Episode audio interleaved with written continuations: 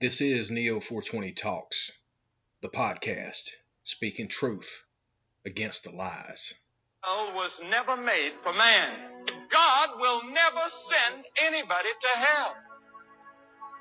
If man goes to hell, he goes by his own free choice.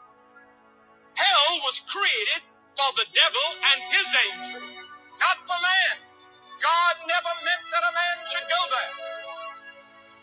God has done